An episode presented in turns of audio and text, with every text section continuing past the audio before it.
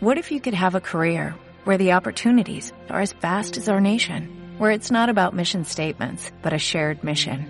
At U.S. Customs and Border Protection, we go beyond to protect more than borders, from ship to shore, air to ground, cities to local communities. CBP agents and officers are keeping people safe. Join U.S. Customs and Border Protection and go beyond for something far greater than yourself. Learn more at cbp.gov/careers. Esta es una producción de Grupo Fórmula. Encuentra más contenido como este en radioformula.mx. Lunes. Muy bien, hoy es lunes, pero mañana, mañana es martes. Y mañana martes a las 4 de la mañana con 14 minutos, hora del centro, será el momento en donde la Tierra llegue al punto de su órbita en donde el Polo Norte alcance su máxima inclinación respecto al Sol. Lo que significa que a partir de mañana empieza el verano en el hemisferio norte. Mañana viviremos el día más largo y la noche más corta del año y empieza el verano y debido a que la luz solar es más directa y los días tienen mayor duración, los que vivimos en este hemisferio norte, pues también viviremos cada verano, como todos los anteriores, cálido, muy cálido. Y si en la primavera que está por terminar hoy se alcanzaron temperaturas récord en varios lugares del hemisferio norte, es muy probable que este verano sea uno de los más calurosos de los últimos 143 años, porque desde 1880 se registran en cada vez más países del mundo las temperaturas que todos los días se dan en diferentes zonas. De acuerdo con los Centros Nacionales de Información Ambiental de la Oficina Nacional de Administración Oceánica y Atmosférica, la NOAA de Estados Unidos, de enero a mayo de este año la temperatura media mundial de la superficie terrestre y oceánica estuvo 0.85 grados centígrados arriba del promedio del siglo XX de 13.1 grados centígrados, lo que significa que fue el sexto periodo enero-mayo más cálido en los 143 años que han transcurrido desde 1880. Y no solo eso, esta misma agencia del gobierno de Estados Unidos nos dice que mayo fue el séptimo mes de mayo más cálido desde 1880, ya que la temperatura estuvo 0.77 grados arriba del promedio registrado durante estos 143 años. La agencia estadounidense señala que con base en las anomalías actuales y las lecturas históricas de temperatura anual global, es prácticamente seguro que 2022 será uno de los 10 años más cálidos desde 1880 y estima que existe un 0.1% de probabilidad que sea el más cálido en los últimos 143 años, 9% de probabilidad que sea uno de los cinco más cálidos y 99% de probabilidad que sea uno de los 10 más cálidos desde 1880. Por eso, amplias zonas del hemisferio van a sufrir sequías, temperaturas extremas que van a afectar la vida de un alto porcentaje de los 6.400 millones de seres humanos que en este hemisferio vivimos, que somos el 87% de la población mundial. Y como sucede en este tipo de catástrofes, los más perjudicados a que no saben quiénes van a ser.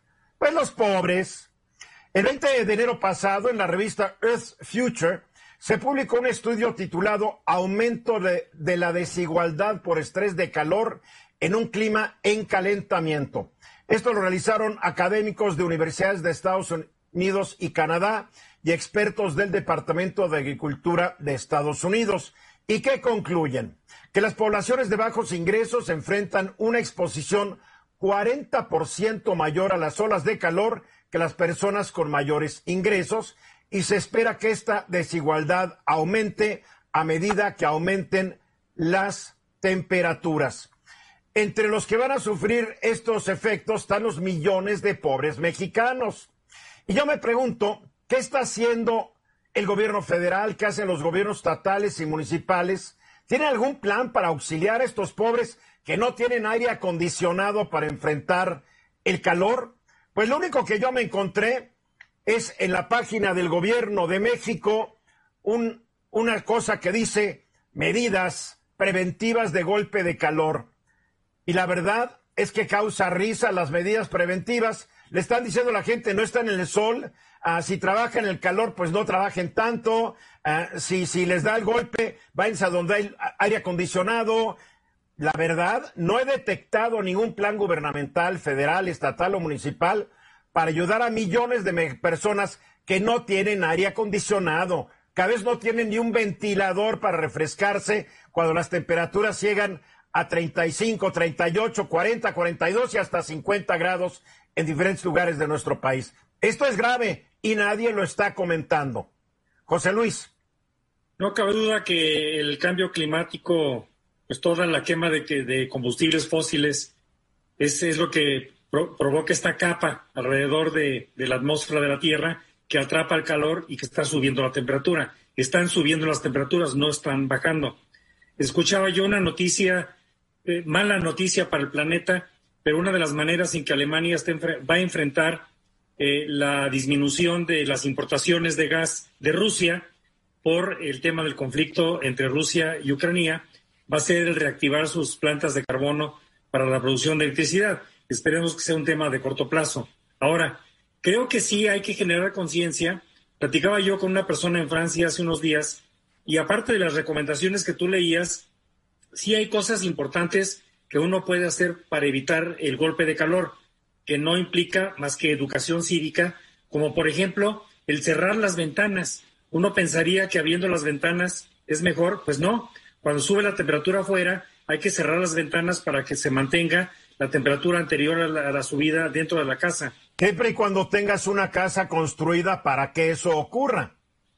Así es. También el cerrar una casa con techito de lámina, no creo que esto funcione muy bien. No, pero eh, en, las casas de adobe, en las casas de, de, adobe que tenemos muchas también en muchas partes de la República Mexicana, puede surtir efecto. Otra es cerrar las cortinas. Otra recomendación, por ejemplo, Eduardo, es tomar agua al tiempo, no fría porque cuando uno toma agua fría, en realidad lo que genera es un incremento en la temperatura del cuerpo humano. En fin, hay una serie de medidas que sí hay que empezar a difundir porque este problema no se va a acabar y las metas planetarias hacia el 2050 de emisiones neutras de carbono están difíciles de cumplir. Oye, esto ya, esto ya cada día yo soy más escéptico que vayamos a poder contra este calentamiento global, porque ha faltado voluntad en los gobiernos nacionales y en gran parte del sector privado internacional. No nos hagamos tontos. Hierro Vázquez, tú has vivido muy gran parte de tu vida en una zona de altas temperaturas. ¿Qué tan aplicable es lo que nos dice José Luis? Porque yo sé que mucha gente en esas zonas, pues no tiene estas casas donde podría ser, digo, a veces no tienen ventanas. Eventualmente, eh, digamos que las he escuchado, las conozco, no sé qué tanto funcionen, pero me voy a ir al norte del país. Hay dos o tres municipios de Baja California, si no estoy mal, Mexicali es en, en particular, que desde hace muchos años cambió el reglamento de obra y las obras empiezan a las 11 de la noche y terminan a las 6 de la mañana, con la idea que los albañiles no trabajen durante el día precisamente para evitar con el esfuerzo estos golpes de calor. Creo que esa, esa es una medida todavía más efectiva y que además es más práctica porque al final de cuentas no limitas el proceso de trabajo, suponiendo y partiendo de la base que estos datos que das cada año van a ser peores. Luis. Y hay un estudio de la Universidad de Stanford que hablaba sobre la correlación entre el aumento de calor y el aumento de la desigualdad entre las economías, ¿no? Y decía que es precisamente porque estas economías como la nuestra no están preparados con infraestructura para que en centros que no son urbanos puedan enfrentar el calor. Y el ejemplo lo estamos viendo en las zonas Perdóname, hasta en centros urbanos no están preparados. ¿Cuántas casas en Villahermosa crees que tengan aire acondicionado, mi querido Luis? Muy pocas, pero él hablaba de la correlación. ¿Cuántas casas en Jalapa tienen aire acondicionado? muy, muy, muy pocas. Ahí está el problema. Este es un país impreparado para el calentamiento global. Punto. Y el gobierno, hasta donde yo he podido ver, no ha hecho nada, nada, nada. Aquí de regreso, exactamente faltan 14 minutos para hablar. ¿Cómo está la grilla?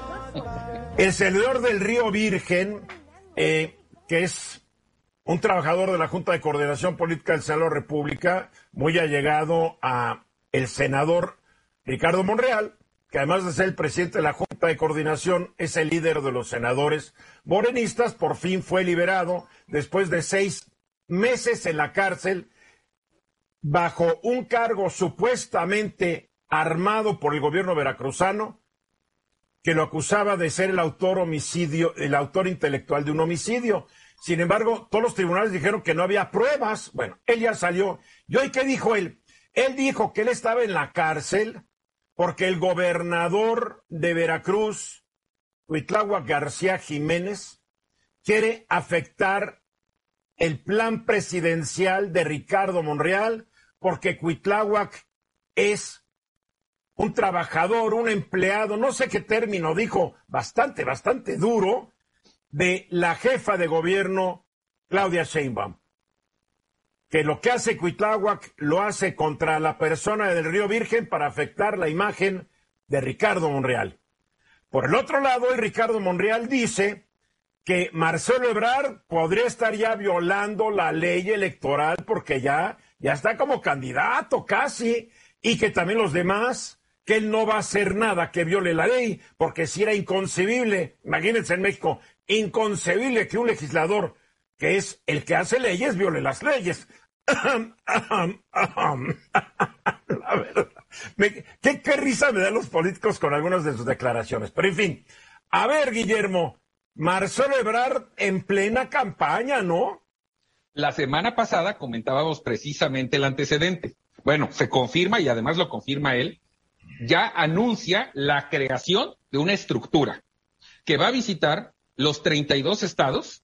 Obviamente las violaciones a la ley van a ser muchísimas, pero eso será tema de otra. Él no los va a visitar, va a mandar a sus chichincles. Ambas cosas. Va, va, a generar estructuras en los 32 estados lo que se llama campaña sin candidato para que estén haciendo presencia y convencimiento, y él va a visitar los 32 estados, lo cual formaliza ya su campaña, que tiene dos aspectos fundamentales. Una, yo no creo, ni quiero partir de la base que esto lo está haciendo sin autorización del presidente, pero al mismo tiempo es una presión y es un reto al hecho muy puntual de decir, porque él así lo afirma. Yo voy arriba en todas las encuestas en comparación de Claudia y Adán Augusto. Con este trabajo lo que va a hacer es fortalecer es generar presencia y a la hora de la percepción, si el resultado no le favoreciera, porque la encuesta la sabemos que la hace un dedito, nadie lo va a creer.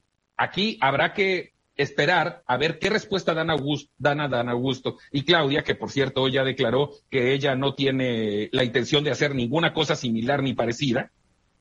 ¿Para qué si tienes el dedito divino ah, trabajando para ti?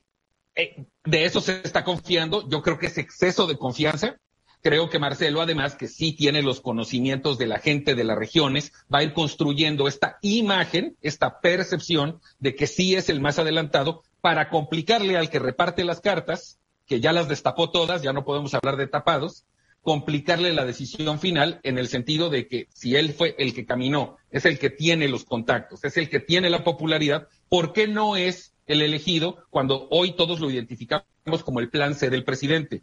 Yo creo que es un reto, es una provocación incluso. No sé si el presidente está calculando bien esta parte, porque si no resultara favorecido, tendría los números para irse a otro partido de oposición y competir desde ahí. Y en el a ver, en Guadalajara este fin de semana precedió un evento al mejor estilo priista, también él. Y muy arropado de senadores, diputados federales, alcaldes, todos al unísono gritando presidente. Aquí va a venir otro tema. a ver, a ver, pero gritaban Marcelo presidente o no más gritaban presidente. Ojo, ¿eh? Es muy sutil la diferencia. Porque si gritan Marcelo presidente, ya, ya calienta, pero si nomás dicen presidente, presidente, Marcelo puede decir, es lo gritaban, pero no dijeron mi nombre. Bueno, pero empezarán las definiciones de quién están con quién. Y eso importa internamente porque esto va a provocar, vamos a ponerlo en términos este, amables, puede provocar confusiones pero esto va a derivar en rompimientos y pleitos internos. No tengo ¿Más? la menor ¿Más? ¿Más? Todavía, todavía más. A ver, pero Ricardo Monreal fue muy claro hoy al decir yo voy a estar vigilando que no violen la ley. Cuidado, ¿eh? Porque se están moviendo en terrenos muy delicados, ¿o no crees tú, Luis, de estar que no es acto anticipado, anticipado? Porque tenemos esta ley ridícula que prohíbe que los políticos puedan actuar como lo que son, aprovechar cualquier momento para cualquier circunstancia. Pero, pero justo así es la ley, ¿no? O sea, la, la, jurisprudencia vigente del Tribunal Electoral dice que se consideran actos anticipados de precampaña cualquier manifestación expresa o inequívoca que busque posicionar a un candidato o posicionar a alguien con la intención de obtener una candidatura. Es, un, es una expresión, es, es una definición muy amplia. Y todos estos actos, como bien dices Eduardo, están jugando al filo de la navaja, o sea, están jugando muy cerca de los límites de la ley. Y precisamente por eso Ricardo Monreal lo que dice es, ojo, eh, cuidado que no se vayan a salir, porque si los demás opositores van y los denuncian, pues ni modo, ¿no? abogado y litigante. Imagínate que fueras un juez del Tribunal Electoral y te llegaran y dijeran, en Monterrey, Claudia Sheinbaum y, y el secretario de Gobernación cometieron un acto anticipado de campaña y también lo cometió Marcelo Obrard en Guadalajara y tú fueras un ministro del tribunal, ¿cuál sería tu criterio? Es, es, una decisión muy complicada porque imagínense lo que implicaría que el tribunal sea el que le niegue a una de las corcholatas del presidente, como le dice, ser candidato. Pero no para está el tribunal para hacer cumplir la ley. Sí, sí, sí, así debería de ser. Pero no vamos lejos. Apenas en las elecciones de gobernador del año pasado, pues el revuelo que generó, por ejemplo, que el INE le negara la candidatura a uno de los gallos del presidente. O sea, hubo un revuelo grandísimo. Imagínense que ahora sea la candidatura presidencial la que el tribunal acabe negándole a uno de estos este, contendientes. ¿no? O sea, están jugando con, con, con digamos que al límite de la ley y al rato no se vayan a hacer los sorprendidos, ¿eh? José Luis, ¿tú crees que el tribunal se atrevería, se atrevería a retirar la candidatura a un presidenciable de Morena o de cualquier otro partido? Me gustaría poder decir que no dudaría el tribunal en aplicar la ley, pero en este mundo político, político, político, tengo una seria duda. Mm. Sin embargo, Creo que eh, la posición de Marcelo Ebrard es, muy interesante porque, como se ha dicho, esto se va a resolver por una encuesta.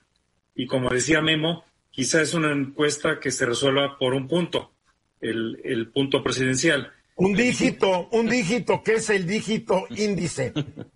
Sin embargo, sí, sí creo que se le puede complicar a ese dígito presidencial el escenario puesto que si empieza a posicionarse, hay que recordar que la encuesta es frente al público abierto, no es una encuesta entre morenistas, es una encuesta de opinión pública abierta.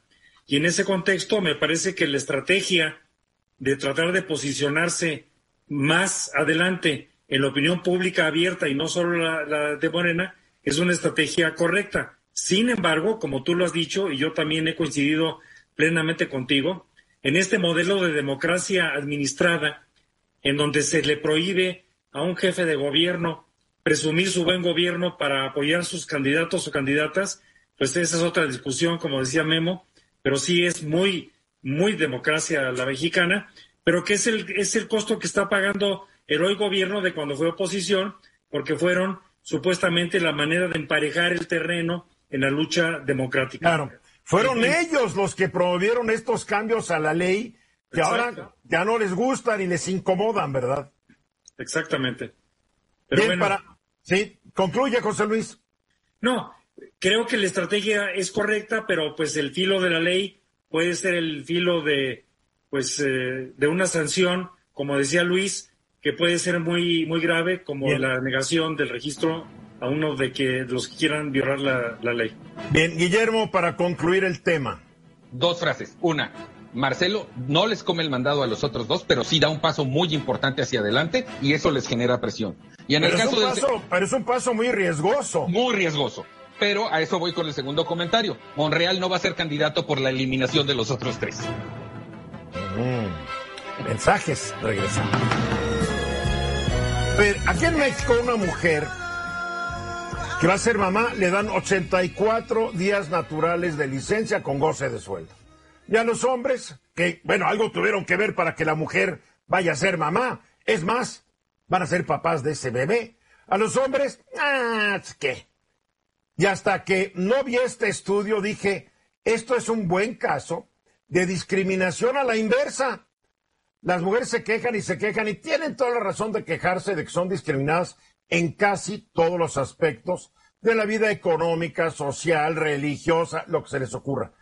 Pero los hombres como que no nos quejamos o somos unos ignorantes o no lo queremos. A ver, Para que nos platique sobre esto, nos acompaña la directora de Sociedad Incluyente del INCO, Fátima Mace, para que nos hable sobre este asunto que detectaron en, en, un estudio muy interesante. ¿Cómo estás, Fátima? Hola, muy bien, muy buenas tardes. Un gusto estar aquí. A ver, platícanos, ¿cómo que, que ustedes las mujeres 84 días y los hombres qué? ¿Cuatro o tres? No sé cuánto nos dan.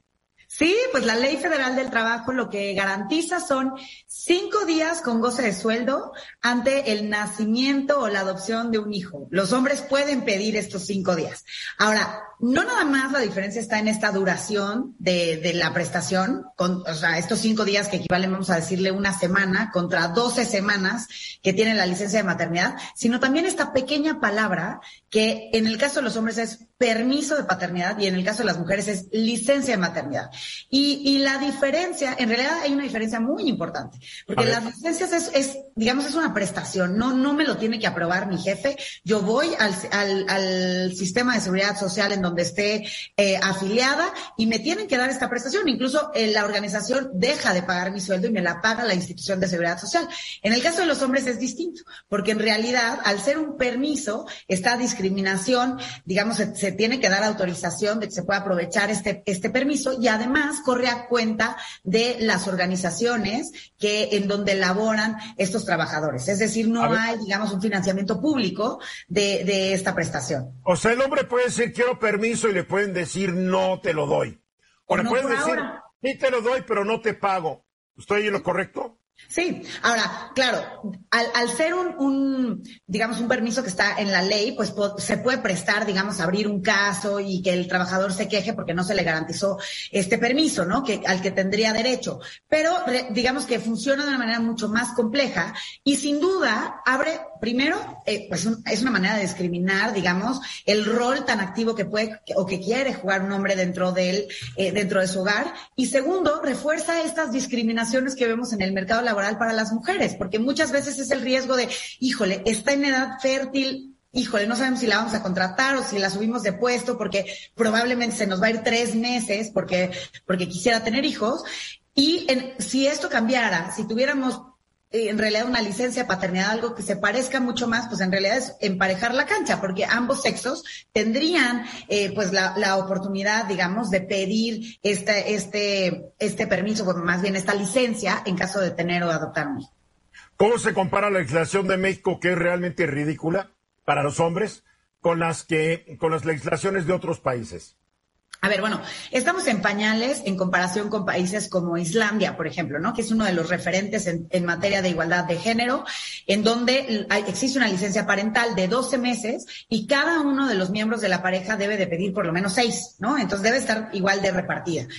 Ahora, en México, pues no, no nos vemos así. Como les decía, tenemos una semana de permiso de paternidad, pero incluso contra eh, países de la región, pues nos vemos bastante atrasados, ¿no? Eh, en Colombia, por ejemplo, los hombres tienen derecho a pedir 14 días, en, Ecuador 10 días, en Uruguay 13 días. Entonces todavía hay margen para que este permiso de paternidad eh, pues se amplíe, ¿no? Y se, y se reduzca al menos la brecha entre lo que se le dan a las mujeres contra los hombres.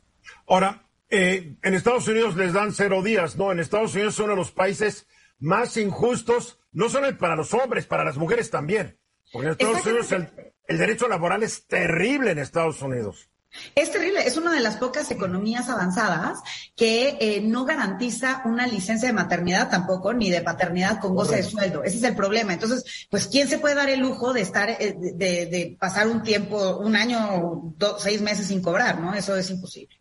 Ahora, ¿qué, ¿qué es lo que impide que México pueda avanzar en esto? Que los hombres no lo exigen, que los empleadores no lo quieren y trabajan para que no se apruebe una ley similar, ignorancia, desidia o un Congreso que trabaja para los patrones. ¿Por qué no se avanza aquí en México en esto? Pues realmente aquí lo que vemos es que constantemente están volando en el Congreso, tanto en la Cámara de Diputados como en la Cámara de Senadores, iniciativas para ampliar este permiso de paternidad. El gran problema es tratarlo de convertir en una licencia de paternidad, que es lo que nos gustaría ver, porque eh, pues en parte porque eso sería una eh, pues una medida que cuesta, ¿no? O sea, que, digamos que requiere recursos de las instituciones de seguridad social, por un lado, ¿no? Pues para eso, paga, para eso pagamos nuestras cuotas al seguro social. No, y esa sería una medida que, eh, que realmente abonaría a una igualdad sustantiva entre hombres y mujeres, que hoy me parece que todavía eh, tenemos mucho, mucho margen para, para mejorar. Ahora, incluso aunque vemos esto, Sí hay una cosa, creo que este tema no es tan discutido y por eso la verdad te agradezco el espacio porque, porque sí vale la pena ponerlo sobre la mesa, incluso para que quienes nos están escuchando, si van a tener un hijo, van a adoptar, pidan esos cinco días porque esa prestación ya la tienen. Eh, eh, pero también lo que vemos es que ya ve, hay varios empleadores, tanto en el sector público como en el sector privado, que se están moviendo a ampliar este permiso de paternidad porque el talento lo pide, ¿no? Y tal es el caso del Consejo de la Judicatura Federal, que ya equiparó en 90 días el permiso de paternidad, que es lo igual, el mismo tiempo que se le da a las madres. Eh, y, como esto está, por ejemplo, el, el gobierno de Nuevo León y el gobierno de Quintana Roo, que ya ampliaron su permiso de paternidad para los funcionarios a 60 días. Entonces, de que se puede, se puede, ¿no? Y casos como estos en el sector privado también los hay.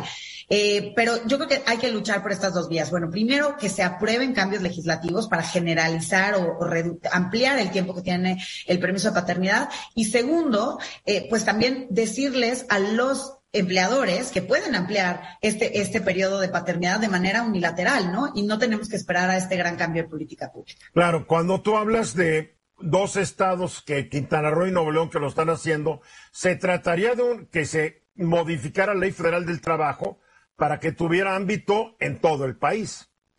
Eh, sí, en su caso, de hecho, esta, esta modificación aplica incluso nada más a los funcionarios de la administración estatal, ¿no? Oh. Y como esto, parte de lo que nosotros buscamos es visibilizar este ejemplo porque debe de servir como un referente. Si lo puede hacer el gobierno estatal, también lo puede ser cualquier, eh, pues realmente cualquier organización, cualquier empresa, cualquier organización de la sociedad civil. Es una, es cuestión de, de, de, pues de organizarse, ¿no? Por un lado. Segundo, no podemos quitar el dedo del renglón. Lo ideal sería que esto fuera, se convirtiera en una licencia obligatoria, intransferible transferible y que además pues estuviera cubierta por recursos públicos, porque realmente en ese momento los incentivos cambian y ya no es la empresa o la organización diciendo, ay, ojalá que este cuate no me pida los días de paternidad porque, porque entonces igual y me deja cojo al equipo, ¿no?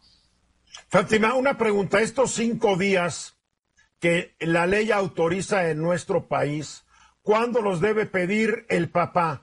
¿Antes del nacimiento? ¿Justo después del nacimiento? O dentro de cierto periodo antes o después del nacimiento de su hijo? Me parece que sí son dentro de los primeros meses.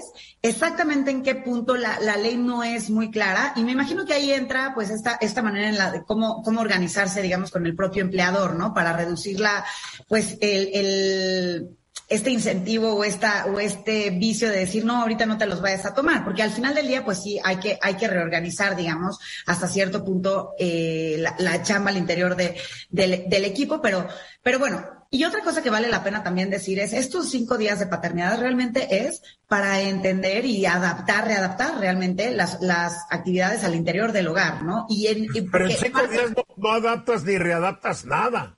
No, pero realmente, no. Pero una de las, de las cosas que se han visto, eh, que es muy importante, digamos, desde la cancha de, del, del ámbito de las mujeres, es que estos días de paternidad, incluso en los periodos cortos, cuando ayudan a sensibilizar estas nuevas necesidades y ayudan a un mayor involucramiento al interior del hogar. Y eso es el, en parte uno de los, digamos, de los incentivos para implementar este tipo de políticas, para fomentar la corresponsabilidad al interior del hogar, que permitiría de muchas maneras, pues, a las mujeres reincorporarse al mercado laboral y que no solamente en ellas caigan las tareas de cuidado.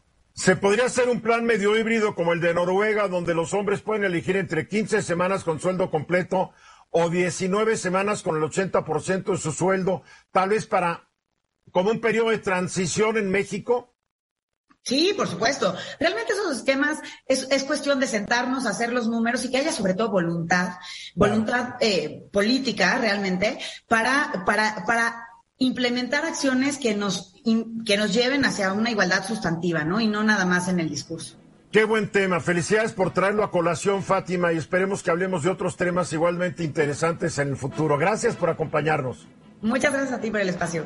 Gracias, Fátima Mace. Es la directora de Sociedad Incluyente ahí en el INCO. Nosotros vamos a ir a unos mensajes y después de ellos estamos de regreso con todo el equipo.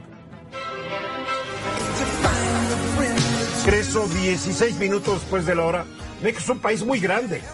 Por su superficie es el decimoprimer país más extenso de nuestro planeta Tierra Curiosamente, también por su población, si no me falla la memoria, es el país que tiene eh, la decimoprimera población más grande también. Pero México, por sus dimensiones, presenta características muy diferentes según la zona del país. Eh, Guillermo, tú creciste y te hiciste en Quintana Roo, tienes ciertas características. Luis Rodríguez Alemán, tú estás en Jalapa, Veracruz, y eres originalmente de Orizaba. Otras características. Hoy estás tú en tu tierra, José Luis, que es Guanajuato. Yo estoy aquí en la Ciudad de México, y las cosas no son iguales en Sonora que en Tijuana, que en Tamaulipas. O sea, hay una gran variedad. Es un gran mosaico. Y económicamente también hay grandes diferencias. Hoy, José Luis, tú vas a hablar de lo que es la zona centro del país, eh, basado en una clasificación que hace el Banco de México, eh, que divide el país en cuatro regiones, norte, centro-norte, centro y sur, que creo que no son las más afortunadas, pero bueno, algún tecnócrata del Banco de México hace años se le ocurrió que así fuera. Bueno, y así es. ¿Qué es la región centro? ¿Qué es la que vas a comentar la de hoy?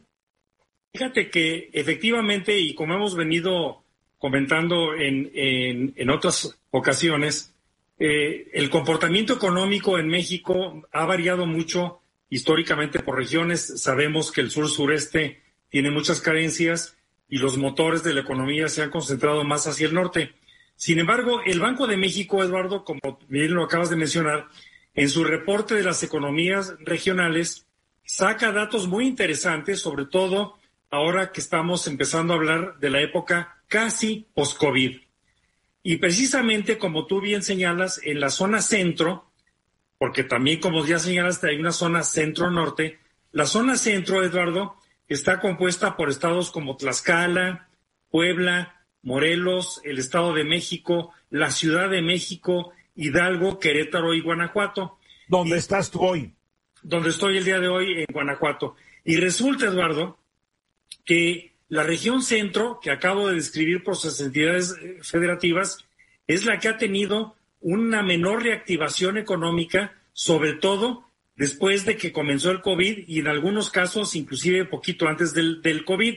Y doy unas muestras para entender de, de qué estamos hablando. Primero, la recuperación de la actividad económica durante el primer trimestre del 2022, mientras que hay un indicador que se llama el indicador trimestral de la actividad económica posiciona a la, región centro como la que menor reactivación económica ha tenido y hay una escala con la que se mide. Otra muestra de por qué la región centro no ha tenido la misma reactivación que el resto de las zonas del país es el que se refiere a la actividad comercial, Eduardo. Resulta que la actividad comercial se expandió respecto al trimestre previo, esto es, el primero de este año, contra el último del año pasado, en el centro con menor fuerza, y esto lo se indica en un otro indicador que se llama el índice de ingresos por suministro de bienes y servicios de empresas comerciales al por menor. Y bueno, lo que muestra es que los, los ingresos de las empresas minoristas de la región centro no han retornado inclusive a los niveles que mantenían en 2019 y que se encuentran a un nivel todavía menor que el que tenían en los meses y años anteriores a que apareciera el propio COVID. Y aquí lo más increíble, perdón que te interrumpa, lo más increíble es que esta zona centro registraba los primeros lugares en los años 17, 18, 19, se desploma en el 20 y hoy está en el cuarto lugar en este índice. Así es, Eduardo. Inclusive cuando salieron eh, las, las propuestas en la pasada administración de las zonas económico especiales, se decía que la zona centro del país era una especie de zona económica, pero natural, que no requería ya de ninguna arquitectura legal, sino que ya había tenido o alcanzado su propia fuerza. Bueno, otro ejemplo de cómo el centro no ha respondido es la parte del turismo, Eduardo. Resulta que en todas las regiones, excepto la región centro, el indicador de turismo está 20% por debajo del nivel previo a la aparición del COVID. Y por último, otro indicador interesante es el mercado laboral. La tasa de desempleo, Eduardo, en la región centro se encuentra muy por encima, el desempleo, de, de las demás regiones, está en 4.7%, y luego ya le sigue la región norte, que está por debajo del 4% de desempleo, y la región centro, norte y sur, que están ligeramente por debajo, inclusive del 3%, Eduardo. Ahora, ¿qué se debe esto? Yo te voy a decir por qué no me gusta esta clasificación que hace el Banco de México. Porque para mí, Puebla sería un estado que yo ubicaría más junto al sur de México. La verdad, ¿no? Yo, yo también coincido. Mucha gente lo... lo pondría más en el centro norte, junto al Bajío. O sea, ¿a qué burócrata se le ocurrió esta mezcolanza de estados que hasta geográficamente no tienen mucho que ver algunos con los otros? Mira, inclusive Eduardo, yo que crecí en Guanajuato, a la Ciudad de México ya la considerábamos el sur, ¿no? Eh, hay un dicho que dicen que inclusive Centroamérica empieza de la torre de Pemex hacia abajo. Pues, pero sí, así, yo así, decían ustedes en Guanajuato, qué bárbaros, man. es, que, es, que, es, que, Guanajuato se considera centro-centro. O sea, yo soy centroamericano. ¿Dónde queda, el, pobre, ¿dónde queda el pobre Guillermo que estaba en Cancún? Beliceño. Tú ya eres de Sudamérica, de acuerdo a esto. Yo creo que una de las razones de por qué tenemos este problema de crecimiento en esta región centra, que va desde Tlaxcala, Puebla, eh, hasta Guanajuato, es las interrupciones en las cadenas de suministro en la época del COVID, que principalmente afectaron a la industria automotriz. Creo que esa es parte de la explicación, porque el estudio del Banco de México no se mete tanto a explicaciones, sino se mete a la descripción de lo que está sucediendo. Desafortunadamente, otra parte de la explicación, Eduardo, creo que es el tema de la inseguridad. Si tú vas de Querétaro a la Ciudad de México, acabo de leer un artículo de que hay más de 60 o 70 centros de venta de, gasolina de Huachicol, nada más entre Querétaro y la Ciudad de, México, si mides los puntos de venta en ambos sentidos de la carretera. Y nadie hace nada al respecto, pese a que nos digan que sí se hace. Pues bueno, este, creo que la inseguridad es otra de, las posibles sí, Pero yo regreso a esta conformación, porque la Ciudad de México es una potencia turística dentro del país. Y al colocarla en este grupito, pues resulta que en México, la Ciudad de México, el turismo no ha subido. O sea, ah, sabes que tú deberías hacer tu propia clasificación y hacer un buen análisis. Creo que tienes más capacidad que muchos de los que estaban en el Banco de México cuando inventaron este esperpento de clasificación del país. A ver, comentarios breves que nos quedan dos minutos. Guillermo. Parto de la misma base y en todo caso son seis regiones y, así se ha manejado siempre. Y en el otro caso me llama mucho, eh, por los promedios seguramente, José Luis, no dan los números, porque aquí está concentrada la mayor población, la mayor producción y el mayor comercio. Entonces, en los promedios, cuando incluyes a otros estados, es donde, donde cae. Luis. Y no sé qué tanta correlación existe, José Luis, con el tema de los grandes proyectos de infraestructura del gobierno que están más hacia el sureste, ¿no? Yo creo que eso explica por qué ha crecido mucho la parte del sur-sureste, pero quizá otra de las razones que explican el estancamiento es lo que dice Memo, la concentración de la población y el impacto de muertes por COVID está muy focalizada en esta aparente definición del centro de México. Pues sí, será bueno hacer una...